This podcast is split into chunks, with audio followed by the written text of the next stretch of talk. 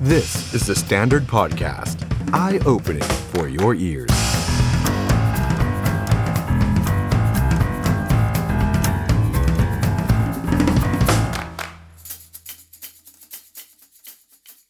สวัสดีครับ ต้อนรับทุกท่านเข้าสู่รายการ The Standard Now กับผมออฟชัยนนท์หานคีรีรัตน์นะครับ ที่คุณผู้ชมได้เห็นไปเมื่อสักครู่นี้นะครับ งานใหญ่ของเราครับ The Standard Debate ครับ เมื่อกี้มี QR Code ให้ทุกท่านได้สแกนเพื่อเข้ารับชมงานใช่ไหมฮะ แต่ว่าต้องขออภัยจริงๆนะครับ เพราะว่าคนที่จะมาชมงานแบบออนกราวตอนนี้ เต็มทุกที่นั่งไปแล้วนะครับ ยังไงก็ฝากติดตามทางออนไลน์ได้ทุกช่องทางของ The Standard แล้วกันนะครับสำหรับงาน The Standard Debate End Game เกมที่แพ้ไม่ได้นะครับ จัดเต็มกับ 3 ชั่วโมงในวันพรุ่งนี้ตั้งแต่1ทุ่มครึ่งเป็นต้นไปนะครับ เราจะมีแคนดิเดตหรือว่าตัวแทน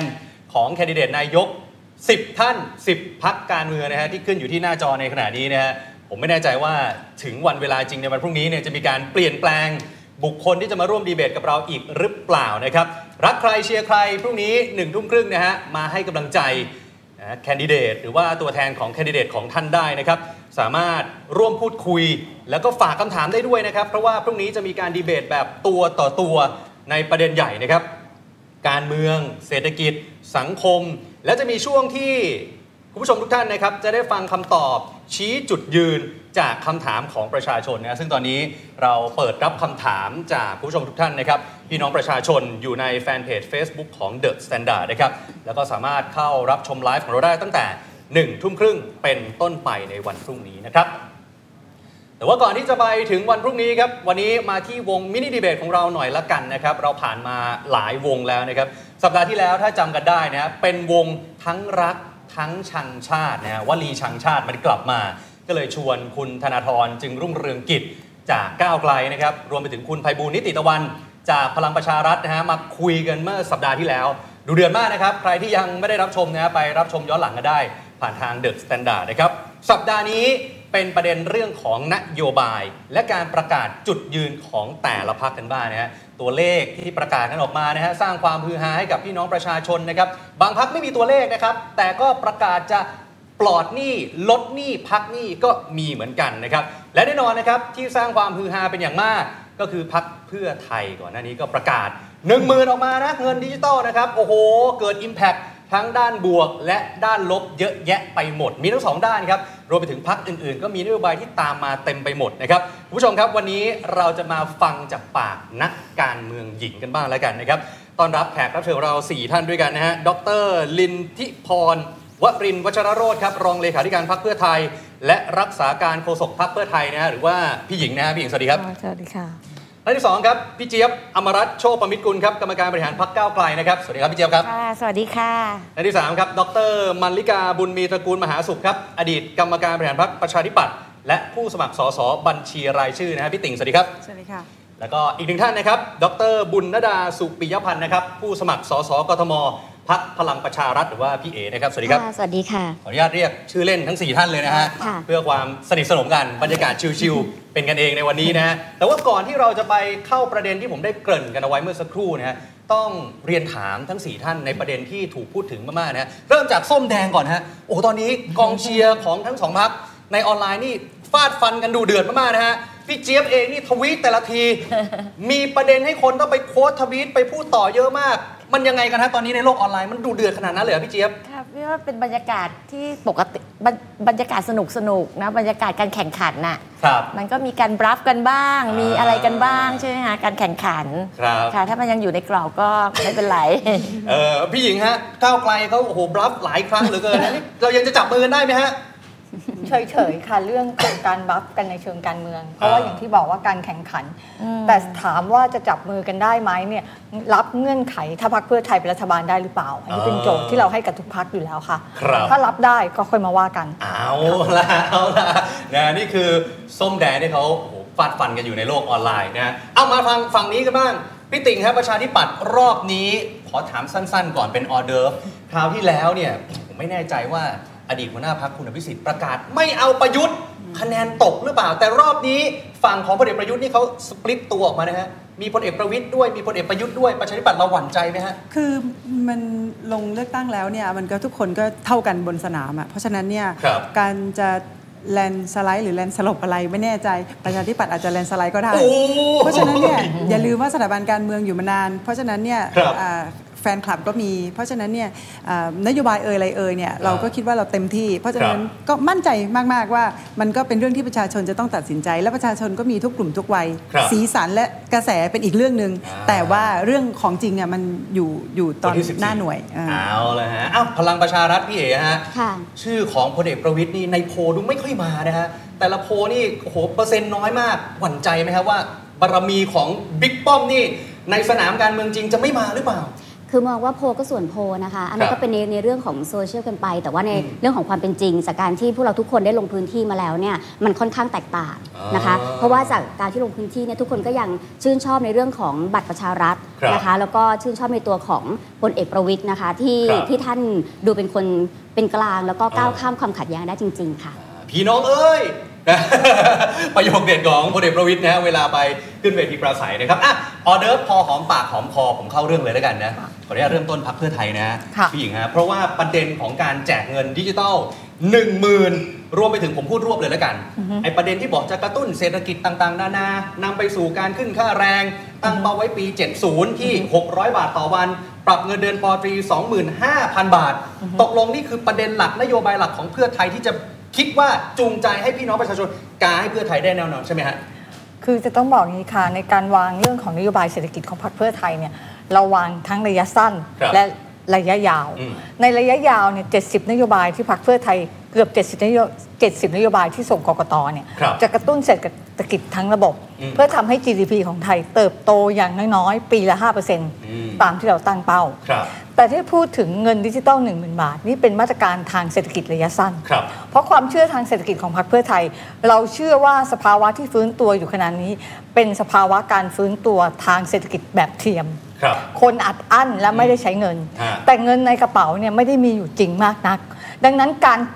อัดเงินเข้าไปในระบบเหมือนการชาร์จ อืม เครื่องชาร์จไฟเข้าไปที่หัวใจ จึงเป็นสิ่งที่เรามองเห็น ครับ เงิน 1 0,000 บาทวันนี้จึงเป็นเงินดิจิตอลที่เราใส่เข้าไปในระบบเศรษฐกิจ ครับ เพื่อให้เกิดรอบของเงินในการผันเงินที่เร็วขึ้น อ่า และเราประมาณการว่าน่าจะมีการ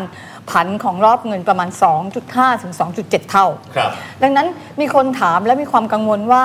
เงินแบบนี้เป็นเงินบาทหรือเปล่า อ่า เงินอันนี้คือเงินคริปโตหรือเปล่า ตกลงเอามาจากไหนกันแน่ อ่ะ อ่ะ เราชี้แจงอย่างชัดเจนและเป็นเอกสารที่เราส่งกับกกตค่ะ ครับ เงินส่วนนี้เราประกาศชัดเจนค่ะว่าเราไม่ได้มีการกู้หนี้สาธารณะอย่างแน่นอน อืม แต่เป็นเงินที่เราเกี่ยจากงบประมาณแผ่นดิน ครับ เราแบ่งออกเป็น 4 ส่วนของเงินก็คือ อ่า อย่างแรกคือ 2.7 แสนล้านบาท ค ที่ รับ เราคาดว่าจะมาจากประมาณการจัดเก็บภาษี อืม ของรัฐบาลณปัจจุบันนะคะ ฮะ ซึ่งถ้าเริ่มจากปลายเดือนตุลา66 ไปจนถึง 67 เนี่ย ฮะ เขาคาดว่าจะเก็บได้ประมาณ 2.7 แสนล้านบาท ครับ และอีกประมาณ1นึ่งแสนล้านบาท คือเม็ดเงินที่เราใส่เข้าไปเนี่ยค่ะ5.6 5.6 แสนล้าน ครับ คือหมายความว่าเราจะเก็บจากภาษีนิติบุคคลและบุคคลธรรมดา อืม ที่มีการไปขึ้นเงินสดดิจิตอล ครับ ผ่านแอปพลิเคชันบล็อกเชนของพรรคเพื่อไทย อืม และอันที่ 3 ก็คือการจัดสรรงบประมาณที่มีประสิทธิภาพ ครับ เราพบว่าในช่วงโควิดเนี่ยไม่ว่าจะเป็นงบอบรมสัมมนาต่างๆเนี่ยมีการซ้ำซ้อนของหน่วยงานเยอะ ซึ่งตรงนี้ก็จะเป็นเงินอีกก้อนหนึ่งที่จะเข้ามา ก็จะไปตัดมาอ่า ตัด มาแล้วก็สักความซ้ำซ้อนของหน่วยงานภาครัฐ ที่มีการเบิกจ่ายงบประมาณอย่างซ้ำซ้อนในภาระหน้าที่ ครับ ก็จะเป็นอีกส่วนหนึ่งที่จะนำมาการันตีว่า 560,000 ล้านบาทเนี่ย อืมอืม เราสามารถใช้ให้กับประชาชนได้จริง โดยไม่จำเป็นต้องกู้ค่ะ ครับงั้นสั้นๆ ก่อนตอนนี้มีคนบอกว่าประชานิยมอีกแล้วหรือเพื่อไทย จะมีอะไรตอบโต้คนที่วิพากษ์วิจารณ์เรื่องนี้ไหมฮะ คนที่บอกว่าประชานิยมคำนี้พักเพื่อไทยเจอมาตั้งแต่ไทยรักไทยแล้วค่ะ ครับ แต่พักเพื่อไทยในปรัชญาเรารดน้ำที่ราก อืม และฐานคิดของเราคือการทำให้เศรษฐกิจจากฐานรากโตขึ้น ครับ การที่รอบของเงินหมุนเร็วเนี่ยมันเกิดจากการที่คนและประชาชนเนี่ยเขาจะนำเงินทุกเม็ดจากการที่ได้มามาจับจ่ายใช้สอย มันคือการกระตุ้นเศรษฐกิจในภาพรวม ครับ และไม่ใช่ประชานิยม เพราะการที่เป็นประชานิยมคือแจกอย่างเดียวค่ะ อืม แต่พักเพื่อไทยแจกแต่หารายได้เป็น อ่ เรามาวางแผนเรื่องของ New Business Zone การขยายเส้นทางคมนาคม อืม เพื่อดึงดูดเงินในเรื่องของการท่องเที่ยว ครับ ดังนั้นสิ่งเรื่องนี้เราไม่ได้กังวล แต่ว่าอาจจะมีการตีความเรื่องนโยบายประชานิยม ถ้าพูดว่าพรรคเพื่อไทยมีทุกพักก็คงมีเหมือนกันหม ด แตกต่างกันว่าจะใช้คำว่าสวัสดิการหรือเปล่า หรือว่าจะใช้ว่าประชานิยมหรือเปล่า มันคือการใช้ในการดูแลพี่น้องประชาชน ครับ แต่คำถามคือประชาชนได้ประโยชน์จากนโยบายนี้หรือเปล่าต่างหาก วันนี้ไม่ต้องมากังวลค่ะ ฮะ ว่านโยบายนี้จะส่งไปถึงประชาชนหรือเปล่า ครับ ชาวบ้านหญิงตามลงพื้นที่ป่าใสในทุกๆ จังหวัดเขาคิดกันแล้วค่ะเขาเดินมาถามแล้วว่า ยังไงฮะ เงินหนึ่งหมื่นเนี่ยถ้าฉันรวมกันในหมู่บ้านฉันแล้วฉันไปซื้อปุ๋ย เออ กับเจ้าหนึ่งที่จ่ายภาษีเนี่ยฉันทำได้ไหม อ๋อ ถ้าอยู่ในระยะ นี่ยังไม่ได้เป็นรัฐบาลเลยนะ ใช่เขาคิดแล้ว ชาวบ้านมา ดั ถาม นั้น แล้ว ใช่ ดังนั้นอย่าดูถูกประชาชน อ๋อ ว่าเขาจะใช้เงินอย่างไร ครับ แต่จงให้เขารู้จักเรียนรู้การใช้เงิน โอเค นั่นคือการวางฐานของเศรษฐกิจดิจิทัล ครับ นอกจากนี้เราจะทำให้ไทยนะคะ เป็นประเทศแรก ๆ ในเอเชีย ครับ ที่จะมีการใช้ระบบเศรษฐกิจดิจิทัล และการเงินดิจิทัลแบบนี้ค่ะ โอเคฮะก้าวไกลฮะรัฐสวัสดิการของก้าวไกลที่ประกาศ ว่าจะทำว่าจะให้ประชาชนทุกคนมีเท่าเทียมกันเนี่ย เหมือนหรือต่างกับประชานิยมไหมฮะ เดี๋ยวต้องเล่าให้ฟังก่อน ครับ แล้วไปคิดเองว่าเหมือนหรือเปล่า อ่า ใช่ไหมคะ ฮะ ก็คือรัฐสวัสดิการเป็นสิ่งที่จะต้องมีนะคะ ในที่สุ ค ด รับ ต้องมีแล้วเรามีช้าไปด้วยนะคะ อืม ก็เป็นการดูแลเป็นตะข่ายรองรับนะคะทางสังคมตั้งแต่เกิดจนแก่ ครับ นะคะ อืม ก็ จะให้พูดยังไง ก็ก็เป็นมันก็ไม่ใช่ประชานิยมเหมือนกันนะคะ ก็คือรัฐสวัสดิการค่ะ ครับครับอ่ะสั้นๆเท่านี้ก่อนฝั่งประชาธิปัตย์ก่อนหน้านี้เนี่ย พอเพื่อไทยเขามีนโยบายแจกหนึ่งหมื่นนี่โอ้โหประชาธิปัตย์มีคนออกมาโต้เรื่องนี้ค่อนข้างแรงเหมือนนะฮะพี่ติ่ง คือมันชัดอยู่แล้วว่าอ่าหาที่มาที่ไปของเงินไม่ได้ อืม อ่าอย่างแรกสุดเลยก็คือว่าอ่าการผลประโยชน์ทับซ้อน เพราะว่า 55 ล้านคนกับคนอายุ 16 ปีขึ้นไป ชัดเจนว่าคนในเพื่อไทยได้หมด และชัดเจนว่าหัวหน้าพรรคเพื่อไทยได้ด้วย อืม หัวชัดเจนมันไม่แยก ทุกคนได้ แยะ หมด ทุกคนได้หมด อ่ามั มันไม่แยกแยะ เพราะฉะนั้นอันที่หนึ่งผลประโยชน์ทับซ้อนตอบ ค ก รับ กตให้ได้ก่อนข้อนี้ อืม ข้อที่สองก็คือว่าประชานิยมจริงมันเอ่อไอ้ต่างๆ แต่ขณะเดียวกันเนี่ยเอ่อกรณีเมื่อสักครู่นี้บอกว่าได้มาจากการจัดเก็บภาษีแวด ครั เจ็ด บ เปอร์เซ็นต์นะคะสองแสนกว่าล้าน ซึ่งนั่นก็แสดงว่าเป็นผลงานรัฐบาลชุดนี้นี่ไหนบอกว่าเศรษฐกิจไม่ดีไง นี่ก็ไปเอาเงินภาษีแวดมาเหมือนกัน ครับ อัที่สองก็คือว่าไปเก็บภาษีนิติบุคคล นิติบุคคลกว่าที่ไอคอยหรือดิจิตอลดิจิตอลเนี่ยไปใช้กันเนี่ยกว่าจะถึง 4 กิโลกว่าจะถึงอะไรก็ตามแต่เนี่ย ครับ นิติบุคคลนั้นจะไปจ่ายภาษี และจ่ายหรือไม่และจ่ายภาษีเมื่อไหร่และจ่ายภาษี อันนั้นที่บอกว่าจะได้อีกประมาณแสนห้าหมื่นกว่าล้าน ครับ หรืออะไรนั่นก็ตามแต่เนี่ยคำถามก่อน คือภายในหนึ่งปีภาษีนิติบุคคลนั้นนะไปจ่ายหรือยัง เพราะฉะนั้นเนี่ยก็เท่ากับว่า 5 0,000 ยังไม่ได้ ครับ ภายใน 6 เดือน และยังไม่ได้ภายใน 1 ปี ก็เท่ากับว่ายังไม่ครบนะคะนี่ก็แค่ 30,000 กว่า อืม เพราะฉะนั้นที่เหลือหาจากไหนทั้งหมดมัน5 5 0 0 5 5แสนล้าน ครับ 5.5 แสนล้านเนี่ยนะคะน้อยกว่าอ่างบกลางเพียงแค่นิดเดียวเอง อืมอืม เพราะฉะนั้นเนี่ยงบกลางมีทั้งหมดปีละ 6 0แสนล้าน ครับ 6 0แสนล้านเนี่ยประมาณ 4 0 0แสนกว่าล้านเนี่ยว่างบกลางส่วนใหญ่ทุกรัฐบาลไม่ใช่แค่ใครจะมาเป็น ครับ นะคะงบกลางเนี่ยมันก็มีสิ่งที่มันฟิกไว้หมดแล้วเหมือนกันว่ามันจะต้องไปที่โครงสร้างอะไรของประชาชน และทั่วทุกภูมิภาค 70 กว่าจังหวัดอย่างไร ครับ เพราะฉะนั้นอันนี้ก็สำคัญดังนั้นถ้าไม่กู้ อืม นะคะหรือถ้าไม่สร้างหนี้สาธารณะ อืม สองอย่างนี้เลี่ยงไม่ได้แน่นอน อ่ามั่ มั่นใจมาก เพราะฉะนั้นก็เท่ากับว่ามันต้องตอบความจริงประชาชน ครับ ครึ่งหนึ่งหามาจากไหน อ่า และที่ที่สำคัญที่สุดดิฉันก็ทราบว่ากกตเรียกไปชี้แจงอยู่ ครับ ทีนี้ตัดกลับมาที่ว่าเอ่อแล้วของของประชาธิปัตย์ อ่ะเดี๋ยวเดี๋ยวเดี๋ยวได้ถามเดี๋ยวได้ถามต่อ าไม่ไม่ไม่ไม่เมื่อกี้เมื่อกี้เขาก็ตอบ อ่า ไอ้ไอ้ อ่าน โยบายเขาแล้วไง อ่ะ แต่ ขอ ที นิดเดี นี้ ยวก่อน มันแตกต่างกันไง อ่าอ่ายังไง วิธีการเอาเงินอัดเข้าไปในระบบมันแตกต่างกัน ครับ กรณีของเรา 2 ล้านล้านเนี่ยมันมาจากอ่าแผนงบประมาณทั้งหมดใน ครับ การอัดและมันอยู่ตรงนั้นอยู่แล้ว โดยที่ไม่ใช่หนี้สาธารณะ ฮะ และโดยที่ไม่ใช่กรณีของการไปกู้มา อ่ะต่างกันอ่ อ่า บอกเพว่ ราะฉะนั้นมันต่างกัน อ่า ใช่ อ่าอ่าโอเคเดี๋ยวพี่หญิงขอแปะไว้แป๊บหนึ่งเดี๋ยวให้ตอบพลังประชารัฐยังไงฮะคิดเห็นยังไงกับหมื่นล้านเมื่อกี้พี่ติ่งบอกว่าเอ้ยถ้าใช้เงินส่วนนั้นมันเป็นผลงานรัฐบาลชุดนี้หรือเปล่า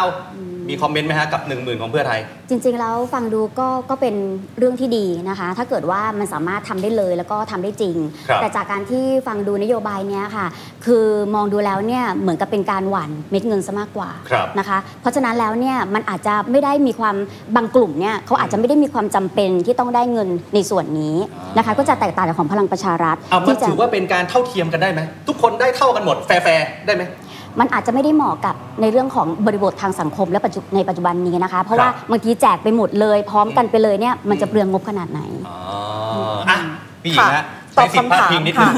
ตอบคำถาม เราให้สิทธิ์อย่างเท่าเทียมและยุติธรรม ครับ แต่การใช้สิทธิ์นั้นเป็นวิจารณญาณส่วนบุคคล อืม คุณจะใช้เงินหนึ่งหมื่นที่เราแจกให้หรือไม่ก็ได้ ครับ คุณรวยหมื่นล้านแสนล้านคุณไม่ใช้ก็ได้ อืม เงินในส่วนนี้ดังนั้นประมาณการ 5.6แสนล้านไม่ได้หมายถึงว่าทุกคนจะใช้ ครับ เคลียร์นะคะ ดังนั้นส่วนที่ 2 ที่บอกว่าไม่ใช่ผลงานรัฐบาลชุดนี้ค่ะ มาตรฐานในการจัดเก็บภาษีเป็นเรื่องของรัฐบาลทุกรัฐบาล ครับ ดังนั้นจะบอกว่า 2.7แสนล้านคือผลงานของรัฐบาล ก็จะต้องบอกว่าแล้วที่ผ่านมาจัดเก็บได้ต่ำกว่าที่เป็นเป็นความล้มเหลวของรัฐบาลด้วยหรือเปล่าล่ะ อืม ดังนั้นเนี่ยสิ่งหนึ่งที่พักพักเพื่อไทยยืนยัน ครับ เวลาที่เราคิดอะไรใหม่ ๆ ไม่ว่าตั้งแต่ไทยรักไทยมา อืม 30 บาทกองทุนหมู่บ้าน แม้วันนี้หลาย ๆ พักก็มีการพูดถึงกองทุนหมู่บ้าน ครับ เติมเงินเข้าไปที่ชุมชน ไม่ได้ต่างกันแต่ต่างกันแค่ชื่ออ ม ถามว่าสิ่งวันนั้นมีแต่คนบอกว่าเป็นไปไม่ได้ ครับ แต่วันนี้มันยังใช้อยู่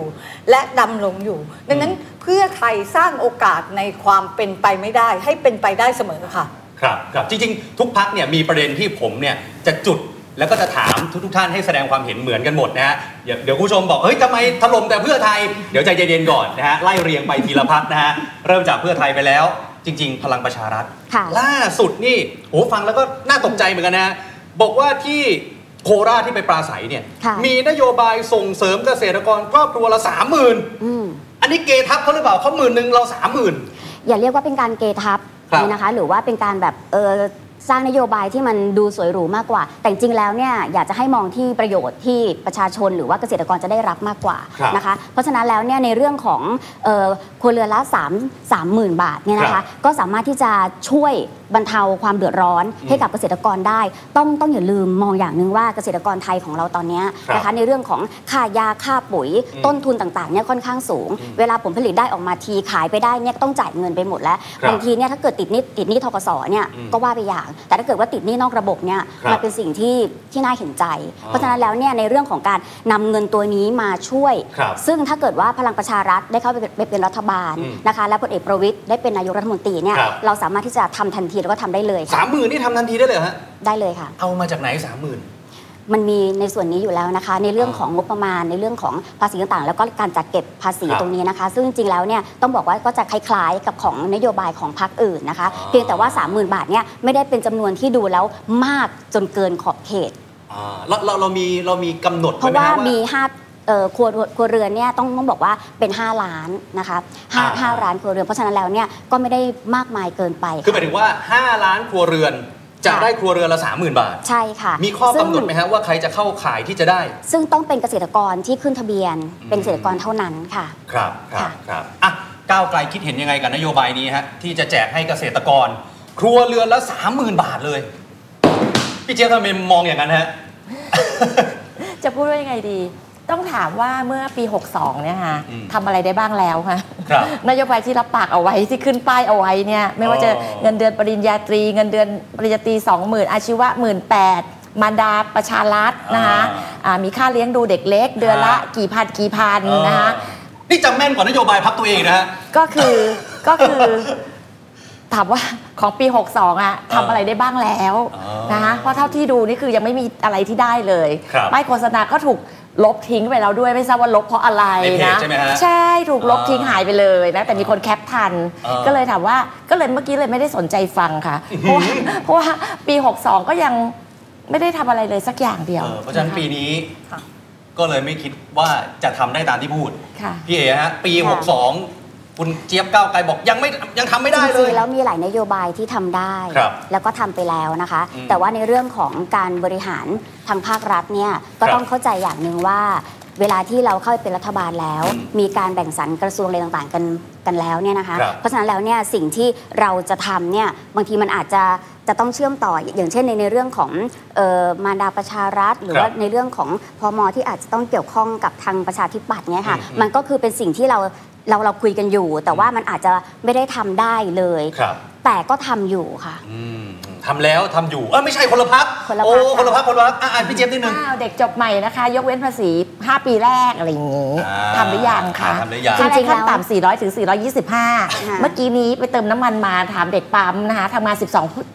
12 ชั่วโมง แล้วเพิ่งจะได้ 400 เองนะคะ เออ 12 ชั่ ทุ ว ก โม อย่าง งต้อง อ่ะ มีเวลาค่อยเป็นค่อยไปนะคะ โอเค ไม่ใช่ว่าเข้ามาเป็นรัฐบาลแล้วปุ๊บเนี่ยนะคะ อย่างตอนปีปี62เนี่ย อ่ะ ซึ่ง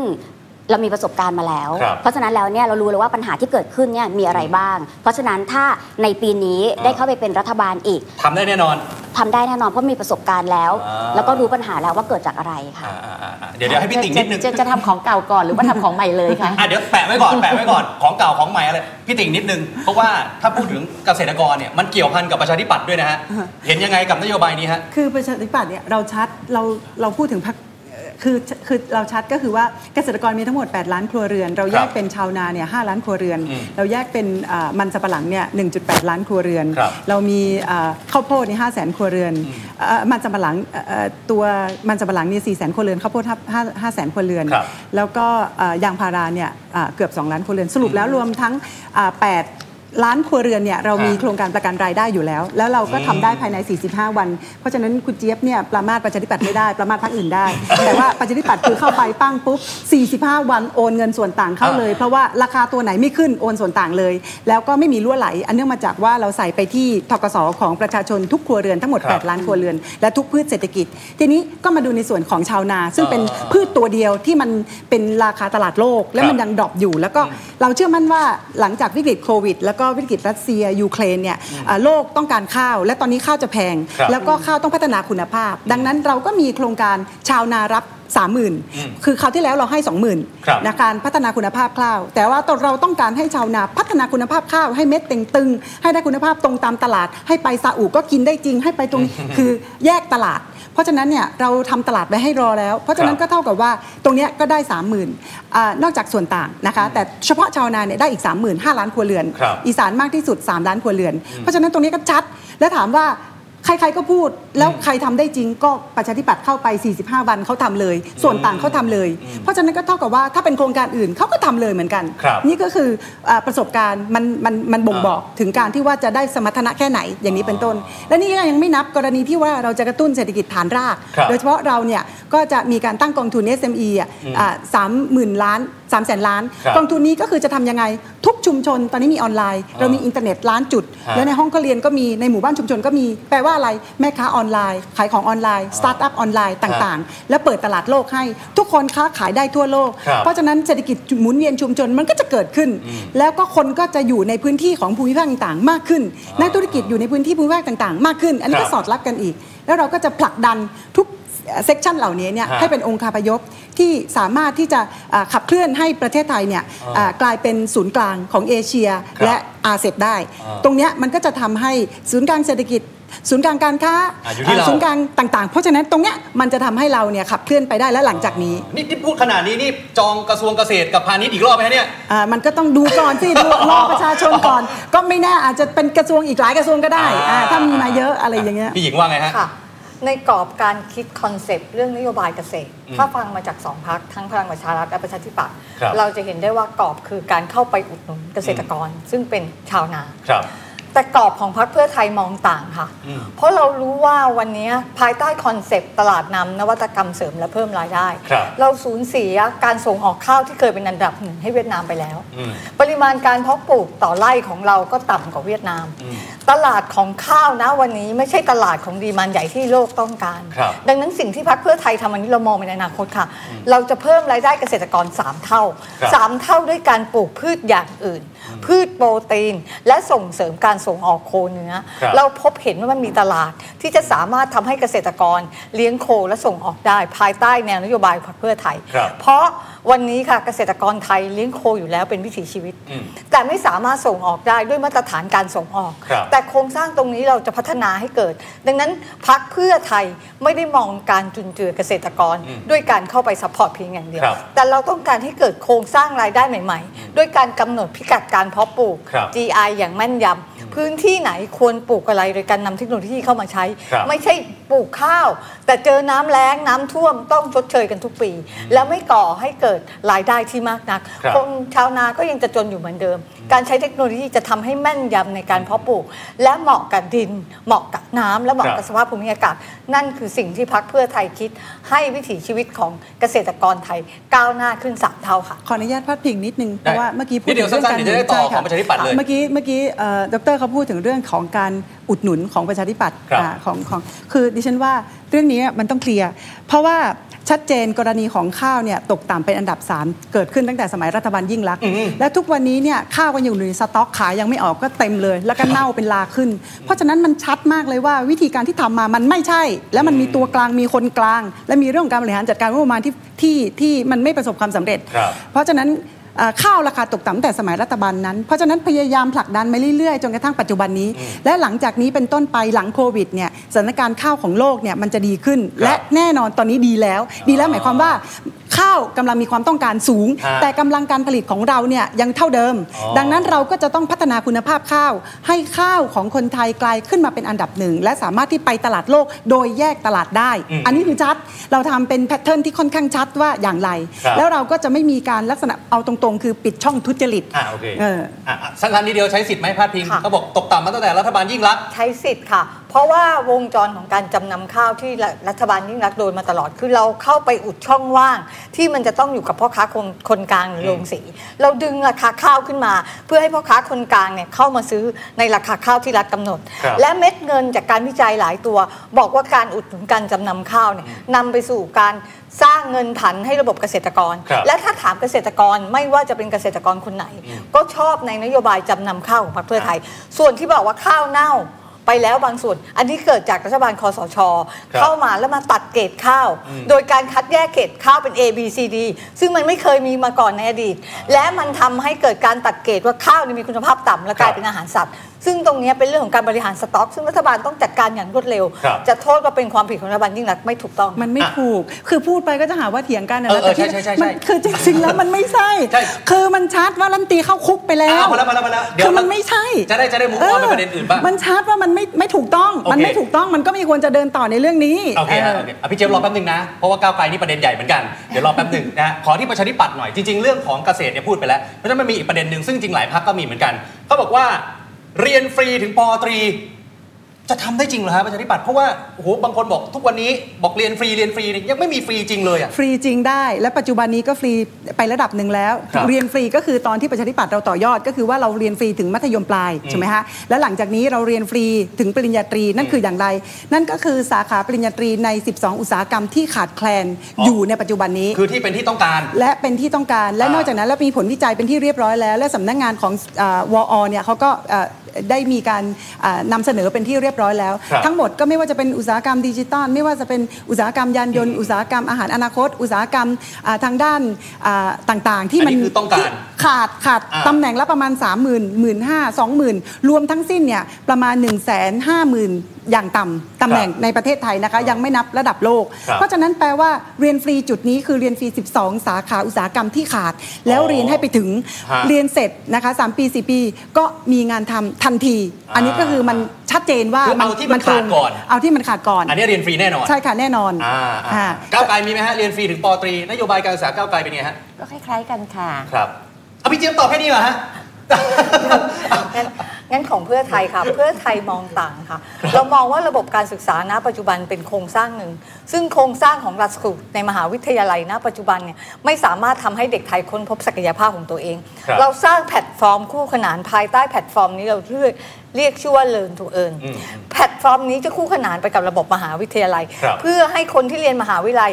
เนี่ยมันจะมีปัญหาเรื่องซิ่ว อืม เรียนไปสองปีฉันไม่ชอบ แล้วฉันเปลี่ยนมหาลัย ครับ แต่ถ้ามีแพลตฟอร์ม Learn to Earn ขึ้นมา คุณจะรีสกิล อัพสกิล ค้นพบศักยภาพของตนเองภายใต้แพลตฟอร์มนี้ และที่สำคัญค่ะ ศักยภาพที่คุณมีแพชชั่นนั้น ครับ อยู่ในแพลตฟอร์มนี้ คุณเก็บเป็นสติฟิเคตไว้ ภาคเอกชนจะมาแมทชิ่ง อ๋อ กับแพชชั่นนั้นของคุณ คุณจบรัฐศาสตร์แต่คุณตัดต่อวิดีโอเก่ง เป็นคอนเทนต์ครีเอเตอร์ คุณสามารถจ้างดิฉัน เป็นคอนเทนต์ครีเอเตอร์แบบพาร์ทไทม์ได้ อ่า ภายใต้แพลตฟอร์ม Learn to Earn ค่ะ พักเพื่อไทยคู่ขนานและพาราเรลมองโลกของการเรียนรู้แบบไม่จำกัด อ่า ทุกที่และทุกเวลาและเรียนรู้ได้ตลอดชีวิต แปล ค่ะ ว่าอีแพลตฟอร์มนี้เนี่ยเราจะต้องไปลิงก์กับผู้ประกอบการหรือเอกชนต่างๆ ด้วยใช่ไหมฮะ ใช่ค่ะ ในแพลตฟอร์มนี้เราจะรวมผู้ประกอบการแรงงาน และตัวนักนักนักนักศึกษานักเรียนค่ะ โอเค เข้ามาอยู่ในแพลตฟอร์มนี้ ครับ ด้วยค่ะ พลังประชารัฐฮะ ค่ะก็ในเรื่องของการศึกษาเนี่ยก็ก็จะคล้ายๆนะคะกับของประชาธิปัตย์เหมือนกันก็มีในเรื่องของการเรียนฟรี ครับ นะคะจนถึงปริญญาตรีนะคะ แต่ว่าเราก็จะเพิ่ม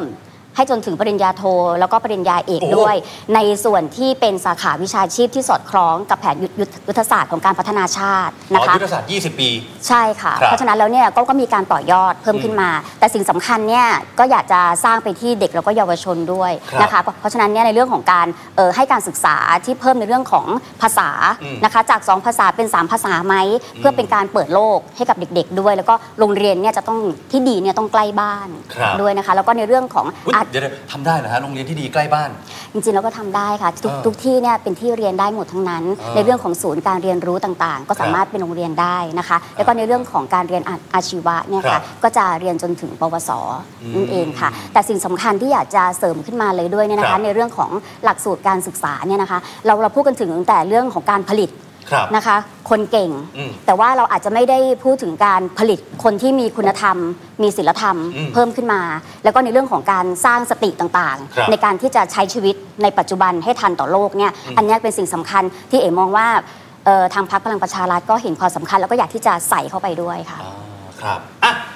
ก้าวไกลครับ มาถึงประเด็นของก้าวไกลแล้วเดี๋ยวต้องถามทั้งสามท่านด้วยนะ ถึงประเด็นของก้าวไกลนะแน่นอนว่านโยบายของก้าวไกลที่ไปพูดในหลาย ๆ เวทีดีเบต หรือเวทีปราศัยอะไรก็ดีเนี่ยจะเน้นไปที่การปรับโครงสร้างประเทศนะบอกกาก้าวไกลประเทศเปลี่ยนแปลงแน่นอนอะไรประมาณเนี้ยเนี่ยนะฮะโดยเฉพาะยกเลิกเกณฑ์ทหารอ่ะเป็นวลีชังชาติอะไรก็ว่ากันไป ยกเลิกมาตรา1นึทลายระบบนายทุนผูกขาดต่างๆนานา ประเด็นเหล่านี้หลายคนก็บอกว่า มันจะทำได้หรือกับ 2 คือมันเปราะบางมาก ๆ และมักจะถูกคู่แข่ง เอามาโจมตีทางการเมือง พี่เจี๊ยบว่าไงฮะ ค่ะมันไม่ไม่แปลกหรอกนะคะในสังคมปกตินะคะแต่เราสังคมเราเนี่ยมันถูกทำให้เป็นสังคมที่ไม่ปกตินะคะก็คือ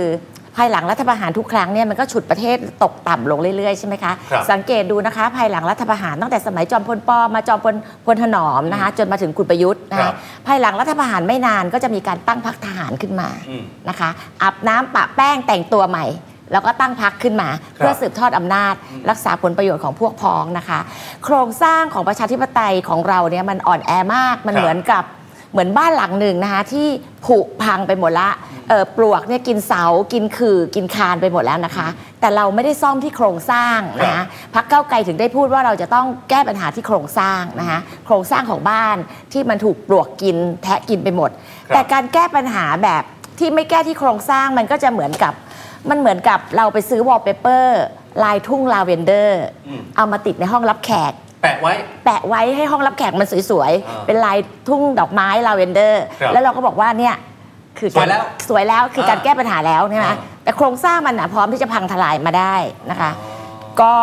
เอ่อการปฏิรูปการยกเลิกเกณฑ์ทหารก็เป็น ครับ ส่วนหนึ่งของนโยนโยบายปฏิรูปกองทัพนะคะ เป็นส่วนหนึ่งเท่านั้นเนาะ เป็นส่วนหนึ่งของนโยบายปฏิรูปกองทัพ ครับ แล้วก็เอ่อแก้ไขมาตรา1นึก็เป็น ครับ ส่วนหนึ่งของนโยบายทางด้านการเมือง ครั ข บ องเราค่ะทลายทุนผูกขาดด้วยนะ อ่า คะ อ่าทั้งทั้งหมดทั้งมวลเนี่ย ณ วันเนี้ยเราเราพอจะเห็นคลิปอยู่บ้างเวลาที่ก้าวไกลลงพื้นที่ไปหาเสียง แน่นอนก็มีทั้งคนชอบ ทั้งคนที่ไม่ชอบ เจอบ่อยเจอเยอะไหมฮะ คนที่แบบไม่ชอบ หรือว่าเขาไม่เห็นด้วยกับบางคนก็บอกมันสุดโต่งไปอะไรอย่างเงี้ย โอ้ มันอธิบายได้ค่ะ อ่า อ่า แล้วก็เราเห็นว่าแล้วนะคะ ชัดเจนแล้วเมื่อวานมีงาน เอ่อ เอางี้ดีกว่า ยอดบริจาคภาษีให้พัก ครับ เอาตัวเลขที่เป็นวิทยาศาสตร์ดีกว่า อืม ถ้ามาพูดอย่างนี้ก็โอเค เดี๋ยวบอกว่าอะไร อ่าอ่า เกทับกันนะคะยอดที่เป็นเอ่อวิทยาศาสตร์ก็คือยอดบริจาคภาษีนะ ครั คะ บ ที่คนที่จ่ายภาษีพพงด อืม 9091 นะคะพักเก้าวไกลได้รับยอดบริจาคสูงที่สุดตลอด 4 ปีที่ผ่านมานะคะ ครับ ปีแรกร้อยกว่าล้าน ปีที่ 2 200 กว่าล้าน อืม ปีที่ 3 300 กว่าล้าน และปีล่าสุด 400 กว่าล้านนะคะ ครับ ก็คือบริจาคกันได้สูงสุดก็ 500 บาท 500 บาท มันหมายความว่ามันมาจากแมสใช่ไหมคะ อ๋อคือพี่เจก็เลยจะบอกว่าเนี่ยมีคนเห็นด้วย แล้วก็บริจาคให้ก้าวไกลเยอะมากเลยนะ อย่างนั้นหรือเปล่า มันเป็นวิทยาศาสตร์อะแล้วถ้าเกิดไม่งั้อ่านเราจะเถียงกันยังไงว่า คนเห็นด้วยหรือไม่เห็นด้วยใช่ไหมคะ อ่ามั มันไม่มีตัวเลขที่มันวัดจากความรู้สึกไม่ได้ใช่ไหม ครับคคะรับ เออการยอดเงินบริจาคภาษีเนี่ยแหละค่ะ อืม เป็นยอดที่วัดได้จริงนะครับ เป็นตัวเลขที่จริงค่ะ เพื่อไทย ก็ นะอ่ะอ่ะอ่ะจบยังครับพี่เจ จะให้พูดเรื่องปฏิรูปกองทัพไหม อ่ะอีกนิดนึยกเลิ ง ก อีกนิ ย ดนึ ก ง เลิกยกเลิกเกณฑ์ทหารนะคะ อ่าอ่า ค่ะ ก็โอเคนะคะเออ มันมี เรา ความเข้าใจผิดอยู่นิดนึงไหมฮะ ว่าบางคนบอกว่าจะจะยกเลิกทหารอ่ะมีหลายท่านแชร์ไปแบบนี้ ค่ะ ไม่ได้ยกเลิกกองทัพนะคะ อืม แค่ให้เป็นทหารเกณฑ์เอ่อโดยสมัครใจไม่ใช่บังคับ ครับ ไม่มีการเกณฑ์ทหารนะคะถ้าก้าวไกลมีอำนาจนะคะในการเลือกตั้งครั้งนี้ก้าวไกลได้เข้าไปมีอำนาจเป็นรัฐบาล การเกณฑ์ทหารในเดือนเมษาปีนี้ที่ผ่านมา ตอนนี้ที่กำลัง ครับ เกณฑ์ทหารจะเป็นการเกณฑ์ทหารปีสุดท้าย เมษาปีหน้าจะไม่มีการเกณฑ์ทหารแล้วนะคะ หนึ่งปีทันเหรอฮะ ท่านค่ะ โอ้ เพราะว่าแค่ลดขนาดกองทัพนะ ครั คะ บ เอ่อให้มันเหมาะสมเท่านั้นเอง ครับ จาคกรับ ทหารเกณฑ์เป็นแสน อ่า เหลือแค่ประมาณเอ่อลดลงไป 30-40%ค่ะ อ่าอ่ะเพื่อไทยครับจริง ๆ ตอนต้นรายการเนี่ยเมื่อกี้ก็ออเดอร์ไว้นิดหนึ่งนะฮะว่าถ้าจะจับมือกันก้าวไกลเพื่อไทยเนี่ยอาจจะต้องยอมรับเงื่อนไข